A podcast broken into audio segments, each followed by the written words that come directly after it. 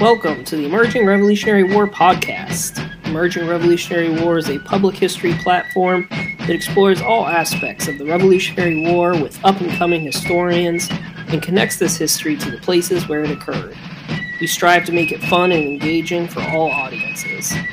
We have a blog and website, emergingrevolutionarywar.org, where you can check out frequent blog posts and history articles by numerous historians. In addition to our blog, we are active on social media. Check us out on Facebook, Twitter, and YouTube. We host an annual symposium that takes place in Alexandria, Virginia, and we now also host battlefield bus tours. We also have the Emerging Revolutionary War book series, published by Savas Beatie, to date, we have four titles out and more on the way. These books offer a brief, readable, and illustrated narrative and include self guided tours of the battlefields. So far, we have books on Lexington and Concord, Trenton, Princeton, Monmouth, and Valley Forge. Check them out wherever books are sold. We always offer speakers that can talk about a range of Revolutionary War topics, and our historians have been featured in places such as C SPAN, American History TV, and Fox Nation documentaries. Make Emerging Revolutionary War your home for the 250th anniversary of America's independence. This show is filmed live every other week on our Facebook page, so if you like to watch these live and have an opportunity to engage with us, check us out every other Sunday night at 7 p.m. Eastern on our Facebook page. Enjoy the podcast. Welcome, everybody, uh, to this uh, edition of Emerging Revolutionary Wars Rev War Revelry. Uh, tonight's uh, topic, we're going to be covering again the uh, uh, the 10 crucial days time period. Although I think our guest here tonight will make a pretty convincing argument that that 10 days should be expanded slightly to perhaps the 13 crucial days. Um, and we're, we're, we're focusing again on this campaign in December in January 1776, 1777, as we prepare for our inaugural uh, bus tour of the Trenton Princeton battles. Uh, so if you are interested in joining us, uh, we are almost sold out. I think we only have three or four tickets left. Uh, so if you're interested in joining us, you can find all those details at emergingrevolutionarywar.org. Uh, but I do want to introduce our guest tonight to talk about uh, some of the, the smaller actions that happened just prior to the battle, the crossing of the Delaware and the battles of Trenton and Princeton.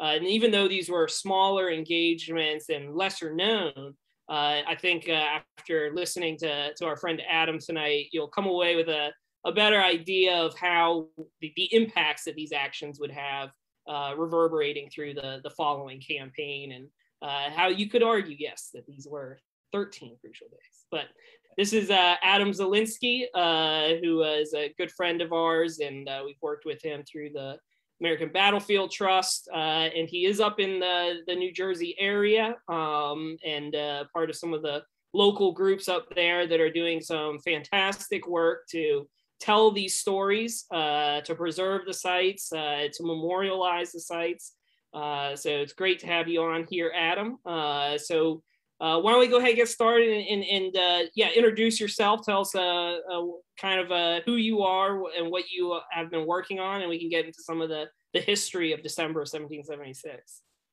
All right. Thanks, Mark, for the lovely introduction there.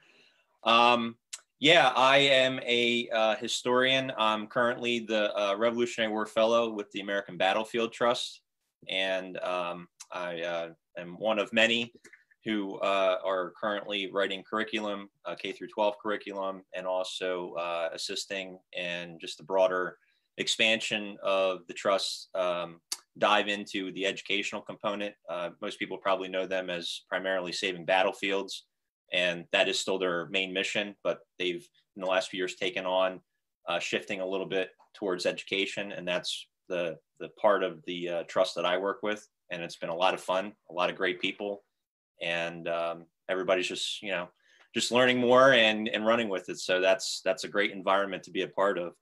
Um, and yeah, I've uh, the last uh, eight years I have found myself continually um, involved in the American Revolution. Uh, it was something I kind of got started in my undergrad, and the more I read about it, the more I realized it was very uh, misunderstood and it was uh, undertaught in my opinion And I, um, you know, being fortunate enough to be a lifelong resident of New Jersey, I uh, became more and more aware of our history uh, tied to that time period.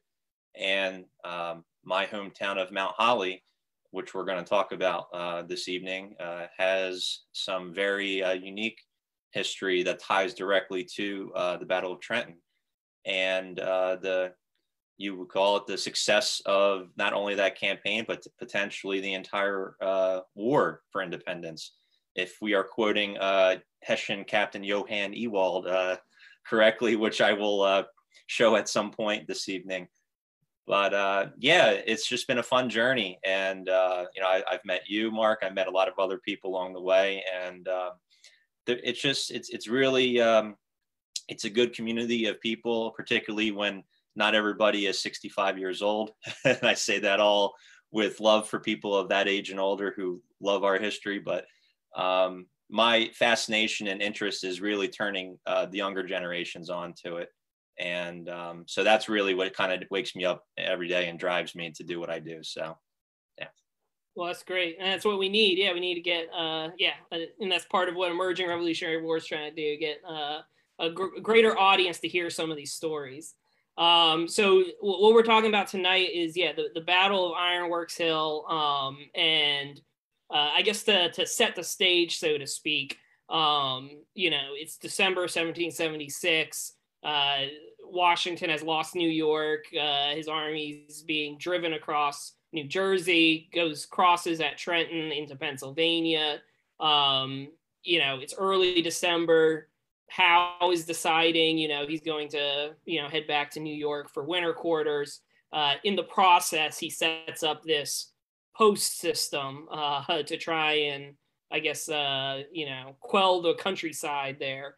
Um, and uh, and you know, the story usually starts for Trenton around there, where he talk we talk about how Colonel Johann Rall and three Hessian regiments are stationed at Trenton. Uh, and of course, Washington, and the story goes, is going to cross the Delaware, attack them, and win this great victory. But they weren't the only Hessians over there, right? So, uh, right. why don't you set us up here about what, what what's going on in December 1776 in New Jersey around that time? Sure. So, uh, as you mentioned, uh, Johann Rall is the uh, Hessian commander uh, at Trenton at the time, but he's actually not the commander of the Hessian units at Trenton. This is actually um, a man by the name of Carl von Donop. He is actually the forward commander of Trenton. Um, and the British commander in, in charge of New Jersey is uh, General James Grant, who's actually at New Brunswick. Um, but von Donop is the forward commander of all the garrisons that you just mentioned that kind of string um, westward from New Brunswick all the way to Trenton. And um, von Donop finds himself in an interesting position where he has his own force of about 2,400 troops, we think. And Trenton is far too small to encamp the combined forces that von Donop has, along with the, the forces that Rall has. So von Donop takes it upon himself to move his uh, portion of his forces south to Bordentown, which is about 10 miles south of Trenton along the Delaware River. And von Donop sets up his uh, brigade in Bordentown with kind of an eye of, well, I can't fit everybody at Bordentown either. So I'm going to kind of stretch out my forces along the countryside, but they're close enough where, you know, if we hear a, um, if we hear a cannon shot from Trenton, knowing that something's going down, we can, you know, run right back and uh, reinforce Rall in case trouble comes. So uh, von Donop spreads out his forces from Bordentown, where he uh, sets up his headquarters. He sets some. Um, he sets part of his battalion up at, um, rather, part of his brigade up at Crosswicks, and then he sends another uh, portion uh, southward to uh, Black Horse, which is modern day Columbus. And from here, he kind of has a good earshot over uh, the countryside of Burlington County, which at the time was uh, pretty much the seat of West Jersey, if you will. Burlington uh, was the uh, seat of uh, West Jersey. Uh, it was the capital of Burlington County. And um, Von Donop actually has his eye on Burlington at this time. And Burlington is just south of Bordentown, for those that don't know. Um, it's about, I think it's about 20 miles from Philadelphia. I have to look that up to be sure, but it's it's roughly fairly close. And there's American galleys that are patrolling the waters on the Delaware, and they're basically harassing, you know, the Hessians and British parties that are kind of coming in and out of Burlington. And this is, you know, obviously something the Hessians are trying to get rid of because their eye is, well, we're gonna we have to get rid of all this resistance if we want to take our big prize, which is no secret, Philadelphia. Come the springtime, once the the snows, you know, melt and whatnot, they're going to take Philadelphia, and they're under the assumption that Washington is finished, that his army in Newtown, Pennsylvania, is, you know, by all intents and purposes, they're done Washington himself at the time is kind of, you know, thinking the same thing himself. You know, there's definitely moments in his correspondence where he's going back and forth with, you know, we're through, but I, I don't want to give up. I mean, he never gives up, but he's definitely battling this internal, you know, conflict of do I do something? And, you know, reality is reality. And this is the, the situation. So, um, but yeah, the, um, the Hessians that are south of Trenton now, they spread themselves out across Burlington County and they're patrolling, they're foraging uh, a little bit here and there, but they're really just kind of prodding the countryside, trying to see, you know, where there's resistance, um, if it does exist. And they're, you know, they're they're running into some pickets uh, and skirmishers here and there, but for the most part, it's it's not a big deal. Now they come into Mount Holly on December uh, 13th, and they come through town. The town has mostly uh, been deserted at this point because of news of the approaching uh, British and Hessians uh, up north. And uh, they kind of get word of, you know, there might be some troops lingering in the area in the countryside out of, out of sight. But other than that, no real concern. And von Donop actually says at this point to one of his subordinates, who is Captain Johann Ewald, he's um, uh, captain of the second company of uh, Jaeger, uh, uh, Rangers that when uh, this is successful, meaning they take over more of Burlington County, I'm going to award you Mount Holly. So that was already in the works that Mount Holly was going to be given to Ewald as a post for even more of a spread out, if you will, of taking over New Jersey. So at the same time, this is all happening, and Von Donop's kind of gallivanting through the countryside um, a Virginia uh, colonel arrives in Philadelphia by the name of Samuel Griffin. And in Philadelphia at the time is Major General uh, Israel uh, Putnam. And he is the commandant of Philadelphia at the time, essentially military governor of the city. And um, Putnam is under orders essentially from you know Washington and, and higher ups to uh, arm uh, Griffin with whatever he can and send him into uh, New Jersey and basically just make life miserable for the Hessians. And he gets a uh, he gets a, a, a, really like a hodgepodge of whoever's willing to go with him. Um, it's a bunch of Virginian uh, regulars. Um, there's a bunch of um, uh, Philadelphia volunteers, and then he basically picks up the rest from New Jersey, which is uh, militia from Cumberland, Salem, and uh, Gloucester counties all told about 600 uh, militia, roughly. They have, I think, two or three uh, light field pieces, but we also know that over half of their forces are no older than the age of 16. Wow. Let that sink in. I mean, this is literally an army of teenagers with no military, you know, training or discipline whatsoever. And Griffin is taking them into Burlington County to see if he can you know, harass these Hessians and and see what he can make of them. So so that's the situation that's kind of unfolding uh, into the third week of December '76, while all these bigger events that are about to happen in the next week or so um, are still in the very early phase of of gestation, if you will, because Washington still hasn't committed to attacking Trenton. He's still on the fence. You know, he knows he's got to do something because he realizes, you know, more than half of his soldiers' enlistments expire at the end of the year. That you know, the, what remains of the Continental Army is literally going to walk away. He gets word that obviously Charles Lee's been um, that he's been taken prisoner, um, but also he's going to receive reinforcements from Gates and a couple other people. So there's a lot of moving parts here that kind of all have to fall into place for Washington to really be able to do something. And it's still very uncertain at this at this point. But um, as we'll get into in a few minutes here, this um, this small band of 600 mixed units uh, under Griffin in Burlington County, uh, Washington takes an interest in them and takes an interest in what they possibly could do uh, to really resolve his situation uh, leading up to Trenton. Yeah. Yeah, no, I mean, I think you know, when you talk about yeah, the the situation Washington is in, and when he writes about, you know, you talk about yeah, in his dispatches writing, he thinks the game is pretty near up uh, to his uh, family members and stuff. I mean, uh, it is a dire situation. Um, but yeah, and you're right, and, and I feel like in, in, a lot of narratives, you you hear about Charles Lee being captured, you hear about his army disintegrating on, over in Pennsylvania.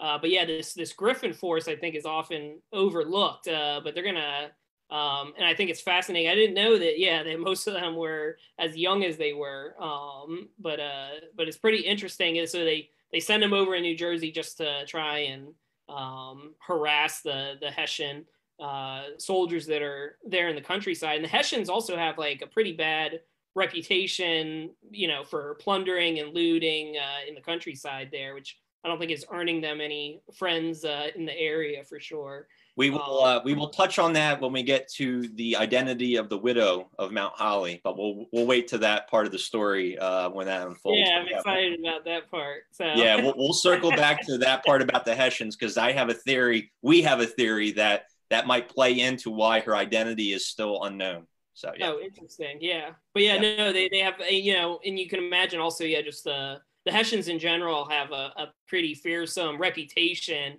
uh, mm-hmm. whether it's warranted or not. I mean, they're definitely feared uh, for uh, their their combat at, in New York. Um, and uh, and is that also a reason? You know, I, have heard like that uh, this this this forward post uh, the, of Donop's Hessians and stuff like that is that was part of that was um, was because of their um, having served so bravely at Fort Washington and other yes. parts in the campaign that they were kind of given the the tip of the spear there, as he said, uh, kind of the, the front post there, uh, waiting during the winter before that spring campaign when they can finally take Philadelphia. So yes, that's exactly right. Von Donop was awarded that position specifically for his actions at um, in, in, the New York campaign, and um, and just to piggyback off that too, his um, his arrogance to to not overuse a word here, but is also the arrogance of the British at the time, and they, you know, they are the biggest, baddest army in the world at the time, playing by all the military rules of the age. They think they have this thing won. They think it's it's a slam dunk, and mm-hmm. that this Mr. Washington is done. So they have really no respect for him. We know Johann Rall doesn't think anything of the Americans. So mm-hmm. he's, you know, any any uh, correspondence that he's receiving in Trenton, he's just kind of dismissing outright, like, eh, I don't care. Mm-hmm. So, um, so there is this there is this mode of arrogance amongst the the soldiers there, and we're going to see it in Von Donop's decisions um, in the next few days. But we're also going to see it called out by Ewald, though, which is kind of interesting because he really, you know, and and we'll talk about it a little bit more in a sec, but you know, Ewald really is kind of like the counterweight to all of these really poor decisions that Von Donop ends up making. And we only know about it because of Ewald's diary, which was discovered in 1979. Mm-hmm. Before that, we were all only going on, you know, 19th century assumptions of what took place here. Mm-hmm. because of Ewald's diary, we know now that a lot of these assumptions were based in fact. So it really just completely upended all of these 19th century uh, suspicions that kind of, you know, downplayed all these events. But now we know, like, no, no, no, something actually happened here. You know, we're not saying it was this big, but like clearly things happened here that were really uh, important and vital to these bigger events. Yeah. Yeah, no, and I, I think that in that source, Ewald's diary is uh, fantastic, and it's published now, and you can actually yep. get copies of it, and it's it's fantastic because he's yeah he he keeps uh, awesome records, and then also you know just the everywhere he saw from not only New York campaign and New Jersey, but then also even the Southern campaign later in the war. I mean, it's a it's a fantastic resource. But you're right, you know, for for how many years not having that that other side of the story uh, is uh, is pretty crucial. It was a big um, missing piece to the puzzle. Yeah. Yeah. Yeah. That's great. Um, all right. So, so what's going to happen then after uh, the, the Hessians are out here? What's Griffin going to do to uh, to to either try and you know how is he making it their life miserable? Is he being successful? Is he going to be able to lure them away from? Uh, and it, you know we can get to this at, at some point, but you know what's the coordination also like between his force and what Washington's doing on the other side of the Delaware? Yeah, uh, absolutely. I think that's interesting to know. Yeah, how much you know, because yeah, Washington's keeping an eye. Is that going to influence any of his plans and stuff like that? So right. All right, I'm going to share my screen uh, with the audience here just to, uh, I have some maps and some um, things to go along with it here. Good to go? Oh, yeah, looks great. Oh, okay, cool. So as we said, like, you know, this is uh, a map in New Jersey and the garrisons, if you will, marked in red. And we like to call them a spear, if you will. And the spear is facing their objective, which is Philadelphia. And the tip of the spear is Trenton, as you can see on this map. Now, these are some of the garrisons that, or positions rather, that Von Donop has at Bordentown, Crosswicks, and Black Horse. And then I have uh, further down, you see Mount Holly uh, in a blue dot, which will represent Griffin. I'll skip this quote real quick. This is from uh, Captain Ewald. So the first, so how this begins is on December 21st, Griffin's forces come into Mount Holly. They had um, they had originally come into Haddonfield, and then they made uh, their essentially their headquarters at Moorestown, which is a stone's throw away from Mount Holly. And on the 21st, they come into Mount Holly. They build uh, a series of entrench, uh, entrenchments, rather, on a spot called uh, Ironworks Hill, which is just south of the Rancocas Creek. And uh, at the time, it was the site of an ironworks, hence its name. Hmm. Um, it's currently the site of uh, St. Andrew's uh, Cemetery. There was a church on the hill at the time. Um, and um, so the Americans under Griffin built a series of entrenchments on the mount. We think they also built, or rather on the hill, we think they also built a series of entrenchments on the mount itself, uh, which is just north of uh, the center of town, which you'll see in a sec on another map here. Um, I'm basically just setting everything up for you. And um, so on the 21st, uh, Griffin's uh, men are doing this, and we think a detachment of them actually proceed north along the Slabtown Road into Slabtown, which is modern day Jacksonville.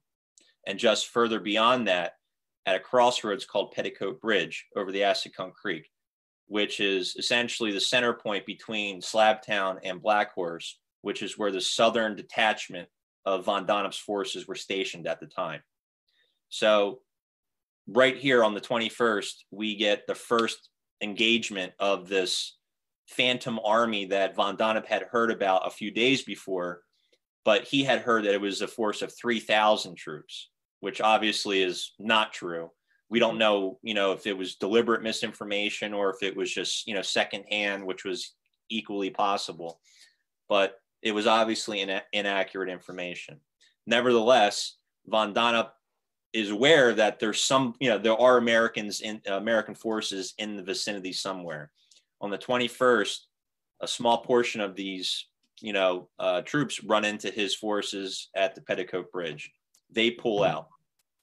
We only know about this because the next day, Von Donop passive, uh, passingly writes about last night there was a skirmish with a few uh, enemy uh, troops. So we know something took place here. But on the following day, on the 22nd, a second skirmish takes place at Petticoat Bridge, and this was much larger. This was almost a full scale engagement. Again, we're we're basing this off of very sketchy historical information. So we're, we're trying our best not to presume, um, but it seems based on Ewald's diary and a couple of other uh, firsthand accounts that there was a couple hundred Americans involved in this. So whether it was the full size of uh, Griffin's force or most of it, um, we're not sure. But we do know that a large force of Americans uh, attacked the guardhouse that overlooked the Petticoat Bridge on the 22nd around two o'clock. And this sent uh, the southern portion of von Donop's uh, forces at Black Horse into a, you know, into a, a, a, frizzy. They sent off their signal cannon. Von Donop had, um, he was at Bordentown at the time. He heard the signal cannon go off, so he comes racing to uh, Black Horse.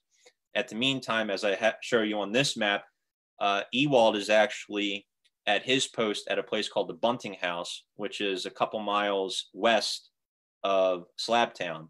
And he hears all this commotion going on in his rear. And at the same time, a, a small skirmish breaks out between his post and a bunch of unknown Americans, too.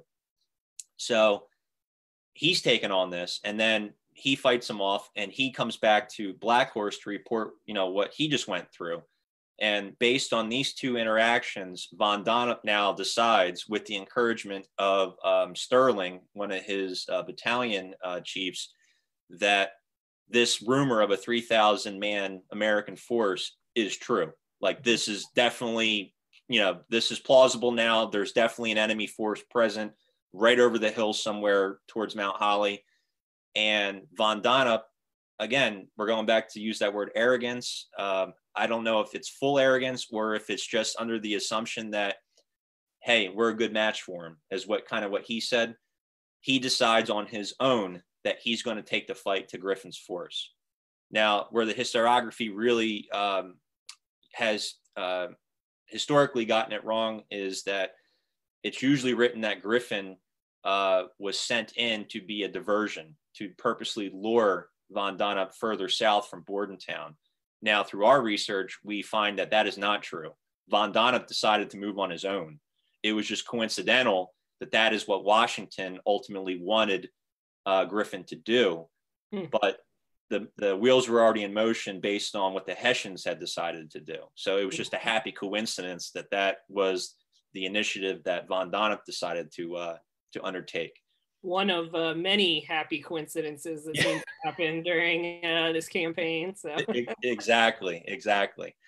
So um, so early. Um, all right. So on the evening of the twenty second, uh, Joseph Reed, who is uh, George Washington's uh, adjutant general at the time, um, he's in correspondence with Griffin in New Jersey. And he sends word to Washington about what's going on in Burlington County with Griffin's force. And I, the first uh, quote here I have is the letter from Reed to Washington on December 22nd.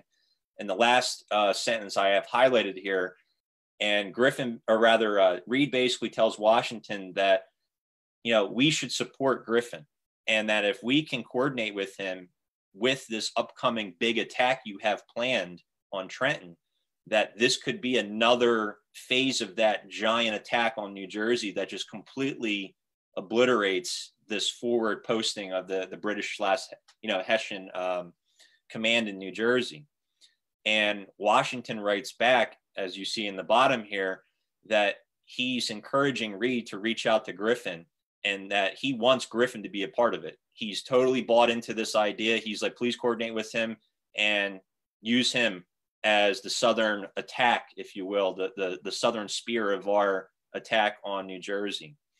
Um, Washington also reaches out to uh, John uh, Cadwalader, who's going to be uh, given the command of the southern uh, approach of uh, Washington's giant plan to cross the Delaware and attack Trenton on three folds.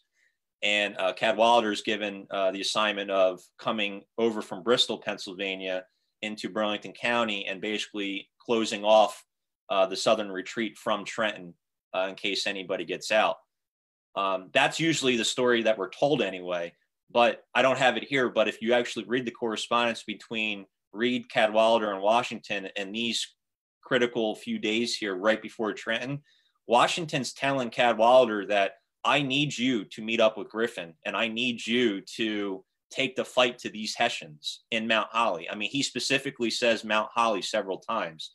So hmm. Washington's like pretty clear that his eye is where it is and that he wants there to be a, a, major engagement at Mount Holly to coincide with his uh, his attack on Trenton.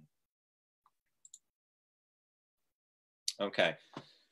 So now we're on to the morning of December 23rd. As I just said, uh, von Donop has decided on his own that he's going to move his forces at Bordentown, Crosswicks, and Blackhorse, combine them, which we think is about 2,400 in total, and he's going to move south and attack Mount Holly and rid himself of this uh, this rebel force in waiting.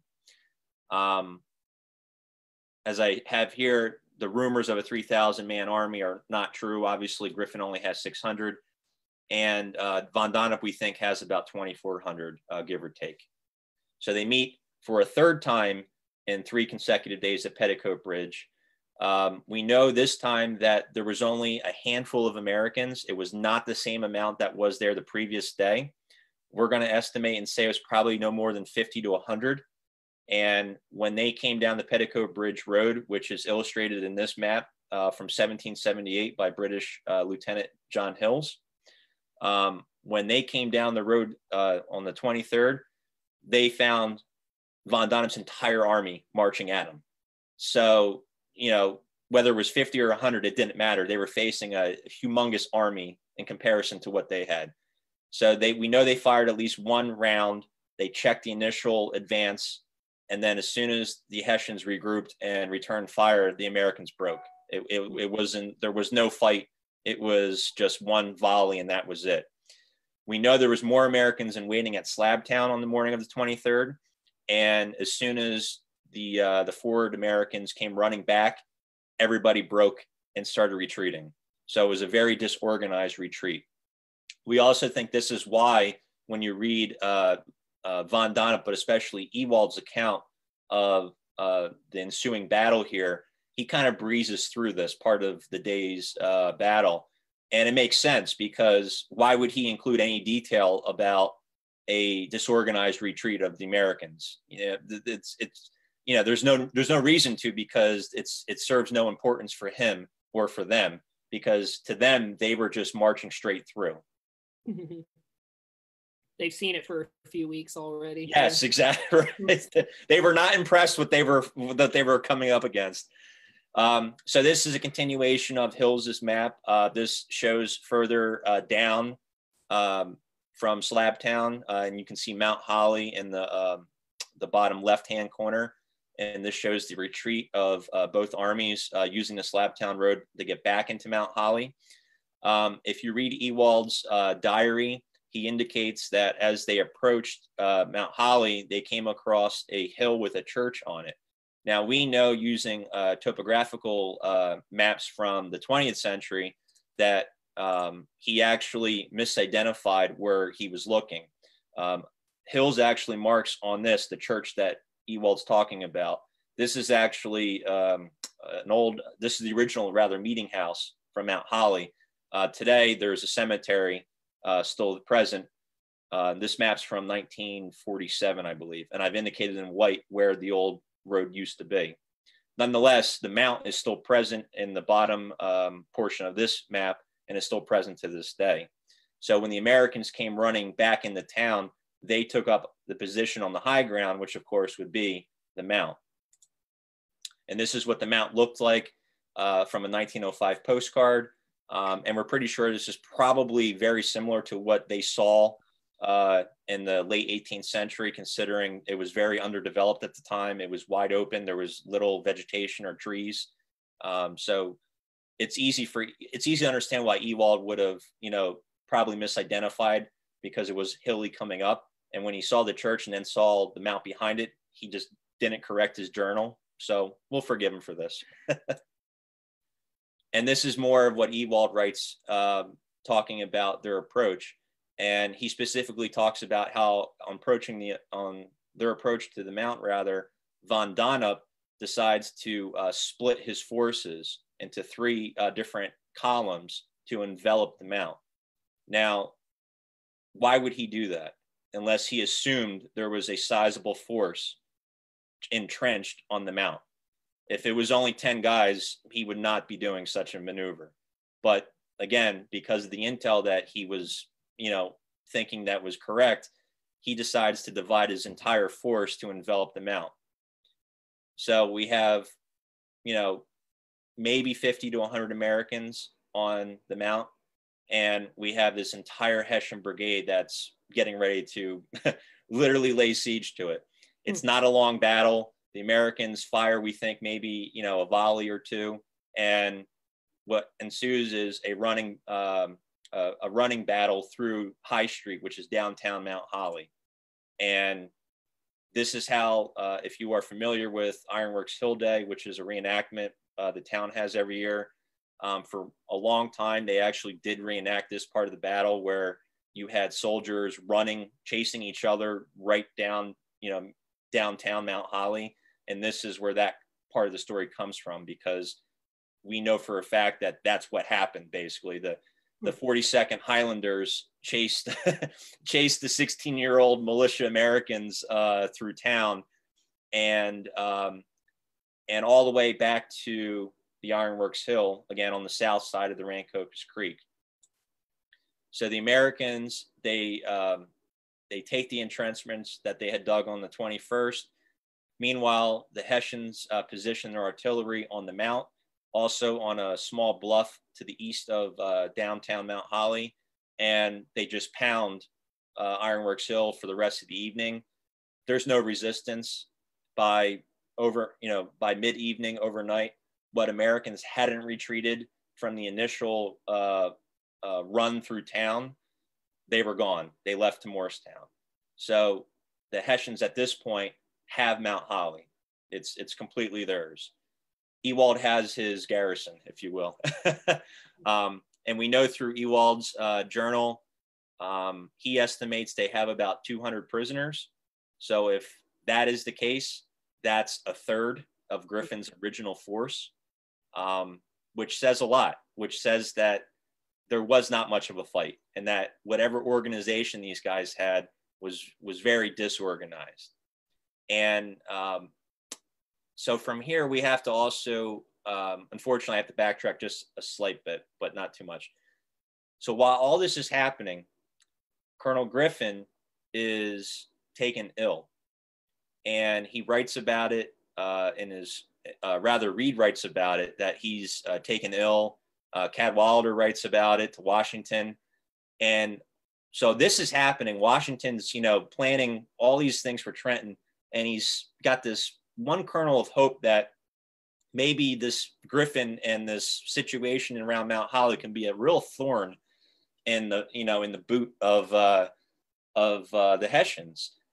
What he's not aware of is that Griffin becomes incapacitated, and um, our speculation is that this plays into the disorganization of his mixed units, and um, in the correspondence between Reed and Washington uh, on the 24th, Reed basically tells Washington that Griffin is he, he's in, he he can't command his force anymore. Basically, somebody else needs to.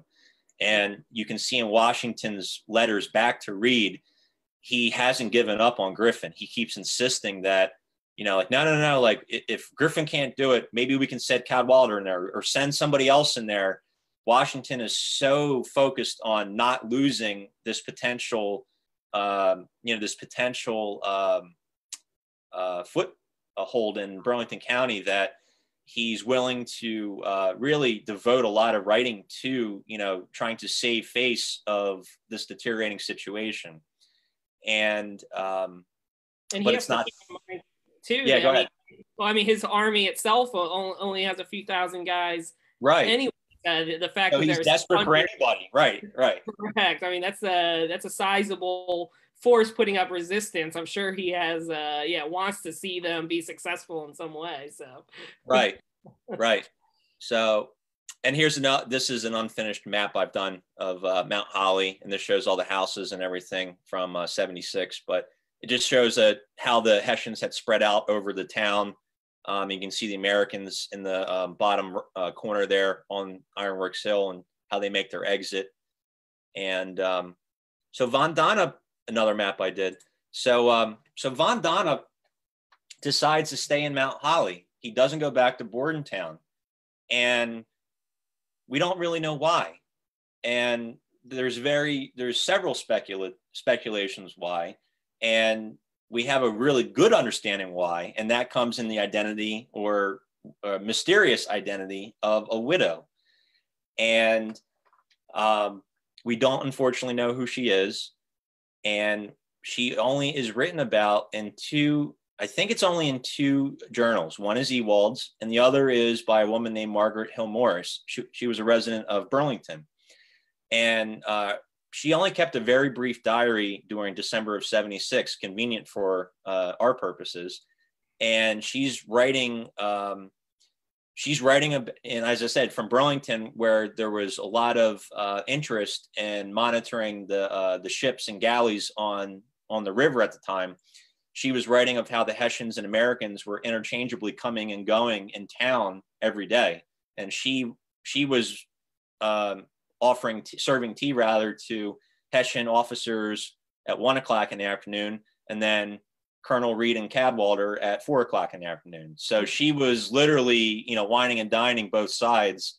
Um, so we don't really know where her loyalties lie, but she passively gives reference that on the 20th of December, before all these events take place, that there is a, a, a woman of our acquaintance in Mount Holly when everybody else in town had seemingly abandoned the town. So she specifically calls out some lady that stayed behind. And then we get Ewald's diary that basically says flat out that uh, Von Donop was uh, enchanted by the uh, this beautiful young widow of a doctor. And Ewald does not give a name to this woman, but um, Von Donop decides to uh, spend the next three days quartered with this woman. Uh, we do know that Von Donop was injured uh, during the day's events. We don't know how, but he took a head wound uh, some point during the day. So he decided that he needed to rest up for three days, and he picked this uh, fair lady to uh, be his acquaintance. And so, coupled with this, and also, as I said, Mount Holly was completely abandoned at the time. But thanks to Ewald once again, we know that Mount Holly's liquor supply had not been abandoned. It was fully in stock. So it was not the Hessians at Trenton getting drunk on Trent, uh, Christmas. It was the Hessians in Mount Holly that were getting drunk. Um, and as I said earlier, Von Donop, he was unable to, um, his, his forces were unable to encamp together. They had to spread out very thinly over the countryside because there were so many of them and these small hamlet towns were, were just too small to um, you know to accommodate a, a, force of his size. Mount Holly, on the other hand, was the first town that could accommodate everybody. So, given the fact that they had liquor, they had you know just supplies. The weather was you know crappy. It had snowed on the evening of the 24th, and Von Donop was in great company at the moment there was no reason for any of these guys to want to leave. There was no, and again, the arrogance. They they did not really think that anything bad was going to happen, except for Ewald. He writes about saying, "Don't don't take this Washington guy for granted. If I know him, he's desperate, meaning he's liable to attack because of desperation." And sure enough, Ewald was proven right. And I include this quote here from uh, Ewald, where he says in his diary specifically that the entire loss of the 13 colonies can be rested on Colonel Donop, who was led by the nose to Mount Holly by Colonel Griffin and detained there by love. so, uh, so we know how Ewald felt about the entire situation, and and apparently, uh, it, it apparently Von Donop also had some feelings about it afterwards. Um, so anyway, uh, December 26th comes uh, and Washington obviously attacks Trenton. Cadwalader never makes it across uh, the Delaware. So Washington, as we know, his three-prong attack is only a single prong, which is his uh, portion of the army, and it never was meant to be that Mount Holly would be included because Cadwalader never showed up. Um, but that being said, uh, news re- uh, news reaches Mount Holly, and um, you know they find out that Trenton's lost. They immediately uh, leave in the afternoon. They report back to uh, Bordentown and then to Trenton, and immediately you know inquiries are made you know, what happened? Why weren't you where you're supposed to be? Von Donop gave a cover story that you know they were in Mount Holly uh, trying to uh, you know gain petitioners to the king and cause, and that it was all about a recruitment you know uh, campaign, and no mention, of course, of any widow that he uh, that he fell uh, and, and fancied with, but um, yeah, so all this takes place, and Von Donop's reputation is completely destroyed. You know, as you said, like he was given this forward command because of his, you know, heroics, if you will, during the New York campaign. Well, now his reputation's in, in shambles. And Ewald writes in his diary that, you know, the troops under him are all kind of running their mouths saying, like, you know, like, hey, you really, you know, you really blew it. Like, we we really shouldn't have been down there, you know, the way we were, just kind of, you know, just going about things. So a year later, Von Donop leads a disastrous charge at the Battle of Red Bank, and he's killed. I mean, he's mortally wounded, and he dies. And he's he's actually one of the only off. I think he's the only officer buried on the battlefield. Um, and um, so he tried to reclaim his reputation by leading this, you know, this charge, which was, you know, obviously foolhardy, and he was, you know, he he didn't survive. So he was aware himself that he blew it and that mm-hmm. his reputation had taken a hit. And um, does he, uh, a- a- after this uh, campaign, I mean, well, after Trenton, as he said, he goes up to Trenton, and then is he going to be involved at all in when Cornwallis comes down eventually for the second battle of Trenton or the the battle of Princeton or was he? I should of- know that offhand. I, I I know he was. I know he was there. I don't think he was. I don't think he was any of the Ford, uh, you know, battle um, hmm. either on the second battle of Trent, uh, Trenton, rather. And I, I know obviously he wasn't involved at Princeton. So, um, yeah. But yeah, the interesting thing about all of that is um, going back to uh, Washington and his, um, you know, his correspondence with Cadwalader and um, and Reed and Griffin and it's really interesting if and I, I, encourage everybody i mean you can go on founders uh, online and, and, read the correspondence. I mean it's it's clear as day. Washington as we were saying like because he's so desperate because he has so few men and he realizes what what's at stake here you know he's willing to try anything. You know he's like just throw it against the wall and see if it sticks. And that's mm-hmm. kind of his mentality with you know this idea of attacking von donop in burlington county.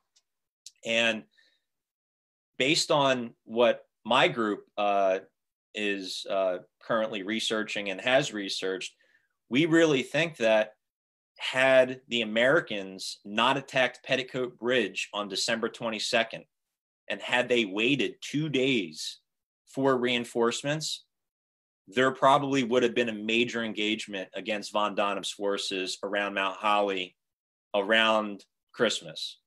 Hmm. But because the Americans attacked on the 22nd. Remember, Griffin was, as I said, he was incapacitated. We don't even know if he was commanding his troops at the time. He could have been laid up in bed somewhere. We don't know. Um, and we know again, his forces, they did have Virginia regulars, they had some artillery, but it was mostly militia and Philadelphia volunteers who, again, were very young. So there was very little discipline in the force. If they if they attacked on the 22nd and they hastily decided to attack and then they were driven off and then they decided well our commander's not feeling well we just kind of got our butts kicked maybe we're maybe you know we've done all we can do. You can see morale start to kind of disintegrate by the 23rd and then by the 24th morale is completely disintegrated. And reed actually attests to this in a letter to washington saying griffin's forces are in shambles and Washington's like, no, no, no, you got to hold it together. And Reed's like, I'm telling you, like, there's not much left to hold together.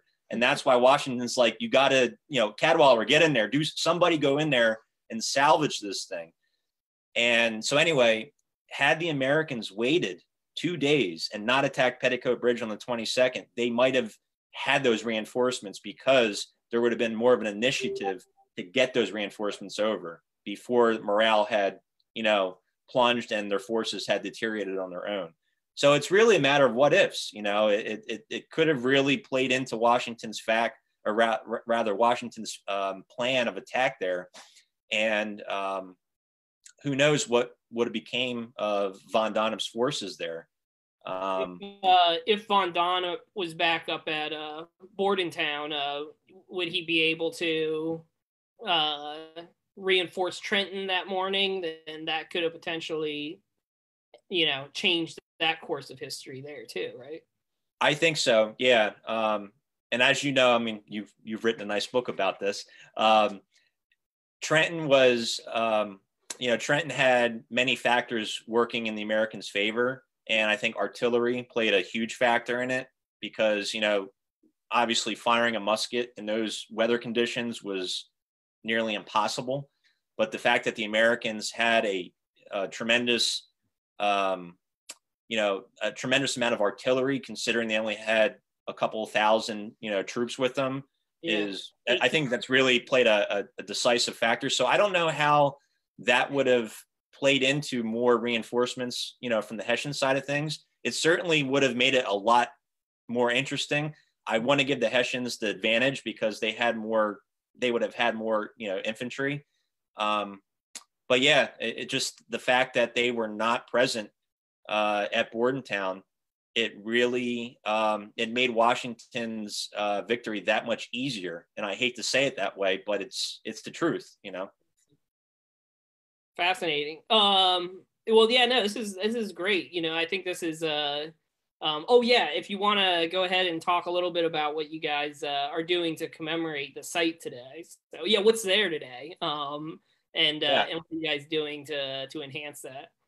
So um, so this is a drawing I did uh, back in April. Uh, the group I'm with is the Rev War Alliance of Burlington County, and we're just uh, um, a bunch of local historians. Uh, we're not a, um, you know, as I tell people, we're not politically affiliated. Uh, you know, we're, we're literally just a bunch of historians, and we're just focused on interpretation and and doing you know history and and doing the education side of things.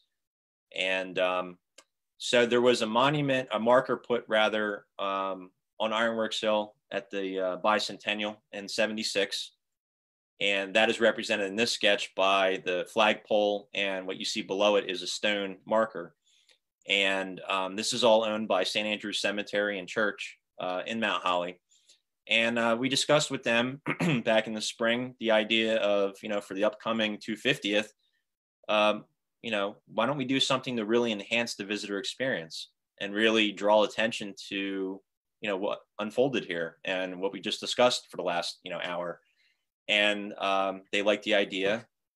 So this was just a, uh, a composite sketch of, if you will, the throwing everything at it, the, the kitchen sink and every, every, every idea that a dream, whatever you want to call it, um, that we could think of to really enhance it. Um, so what we're focused on right now is doing phase one. Um, and I just want to be very clear, phase one is just going to be uh, reading boards, interpretive signs and uh, we're going to do park benches, um, some rail fencing, and a new uh, flagpole, and that is it. So we did a, uh, a GoFundMe campaign back in June, and we raised some money. Um, those uh, those affiliated with your uh, viewing audience and members who donated, thank you so much. That was uh, tremendous. we are much obliged and grateful. Um, we haven't forgotten about you. Don't worry. Um, we are just um, working out final details uh, with the cemetery, and um, I know uh, you know there's an issue right now with supply shortages, and um, so gathering some of the materials is just taking a little bit longer than we had anticipated, but it's still going underway, and we're hoping that we're hoping that within the next month we can have uh, the majority of it done. Uh, I know the interpretive signs are going to probably be done by the end of the year. Um, so this is going to be something that will be visibly um, present um, as we get closer to the 250th. And um, if the community really buys into it and there's a lot of um, positive feedback and whatnot, then we'll talk about perhaps adding to it, which is represented here by, you know, maybe a a, a, another uh, obelisk or a, a, monument of some kind, maybe a, a, cannon to represent the artillery, you know, shelling. Um, but we are going to do um, we are going to do some interpretive signs around town that are going to uh, discuss the widow, uh, who she might have been, and um, also uh, some signs talking about Ewald, uh, showing some of his maps that he did while in Mount Holly in '76, and um, and yeah, just really you know just opening the story up to everybody, and just saying like, listen, like we're by no means experts. We're just interested and we're historians. So we're trying to apply the expert lens to things, but this story's for everybody. You know, if you're interested in it and it, it, you, it's, it, you know, you're drawn to it, there's plenty of research that still needs to be done to really um, try to discover some of these individuals and um, particularly the widow. Um, you know, she, you know, she's she's the linchpin of the whole story. I mean, she really is the centerpiece, and um, it, it's it's awesome that it come it came down to a woman. You know, I guess I when I tell this story to people, uh, complete strangers, particularly women, and I tell them that they they smile every time, like that's unbelievable. I'm like, it really is. It's just unfortunate we don't have a name to go with it, and hopefully someday we can fix that. Yeah. I gotta say, it reminds me. Uh, my guy friends are gonna get on me for this, but me and my my wife is a big fan of the, the TV show The Gilmore Girls, uh, and uh, in this TV show, it takes place in a fictional New England town. They do a reenactment every year of a Revolutionary War battle. And part of that uh, reenactment was a story almost identical to this story, where there's a widow who uh, in this story, she's a you know patriot spy who who kept the British uh, uh, you know kept in in that town or whatever. So I think it's uh, it's a fascinating story that there's actual some some truth to a story similar uh, to that that that occurred. Uh, uh, yeah. Revolution there at Mount Holly. I think that's fascinating. And did you say do they did so? Do they do a reenactment every year of the battle? Is that something that they've stopped doing, or is that something that that people would be able to do you do you have any information about that? About um, so it's uh, typically on the second Saturday of December every year. Oh, okay. um, I know this year it's there's I, I'm 90% sure they're doing it. Um, I know there's still discussion on just the logistics of everything. Um, if you yeah. go, I know Mount Holly's website, Mount Holly, New Jersey. Um, they will definitely post information on uh, their main webpage. Also, if you look up the Burlington County Lyceum, um, it's a natural science uh, and history lyceum. Um, they pretty much run uh, Ironworks Hill Day, so they will have information available uh, when it comes, you know, when they figure out um, the logistics. But um, yeah, it's you know, it, it's a lot of a lot of history in this town. It's it's great, you know. We can tie it all to tie it all back to uh, some big events there. Yeah, no, I think it's I think it shows you the importance of that uh, local history um, component. Uh, the, the stuff, uh, d- yeah, it doesn't get as top billing as Trenton and Princeton, but as you see from what Ewald said and other things like that, I mean, you just see like the these smaller actions, you know, and also the you know um, the actions of women and, and other people involved, you know, have reverberating effects. Um, so it's kind of neat to to try and learn more about that and then uh, to try yeah tell that story uh, through different means. Now if people want to know more about your rev war alliance uh, about this uh, how can they you know follow you guys? How can they learn more? Uh, do you guys have a website or anything else like that? Sure. Um, the best way to follow us um, is on facebook. Uh, you can just follow rev war alliance of burlington county. And should come right up and um, yeah, we're uh, regularly posting things on there about what we're doing. Um, if you're a uh, if you're a resident of the area, we're always taking new members and trying to uh, just expand our network. And uh, you know, again, just general interest. If you know, and as I tell people all the time, if the Rev War's not your thing, I totally get it. I I, I understand. It's I'm not insulted by that, but I'm sure there's some aspect of history that you do find interesting and i always say like well that's where we can find common ground and maybe work you know work for each other. And it's like if, if you can buy into what i have maybe i can help you out and buy into what you have. So um, that's my approach anyway. So yeah. Yeah that's fantastic. And yeah like i said that that area of new jersey and uh, pennsylvania is just you know new jersey's crossroads of the revolution. You have so many different important events happening there Uh, so it's yeah, great. You get to live up there, uh, and we are anybody who's interested again in, in visiting that. Like I said, we got four tickets left uh, on the bus tour that's happening November 12th through 14th. So coming up here less than a month. Um, so we hope to see some of you there. Um, otherwise, uh, thank you, Adam, for for coming on this evening and educating us all about these uh, the important 13 crucial days uh, right. that 1776 and uh, and and tune in uh, with us at two more weeks uh, on Halloween. Uh, we're going to be having some guys talking about uh, uh, some spooky Hessian stories. probably the most famous, the headless Hessian, the headless horseman. we'll probably talk some about the the popular culture that's kind of come from the the Hessian experience here in America. So. But thank you for tuning in. And uh, yeah, we'll see you all in a couple weeks.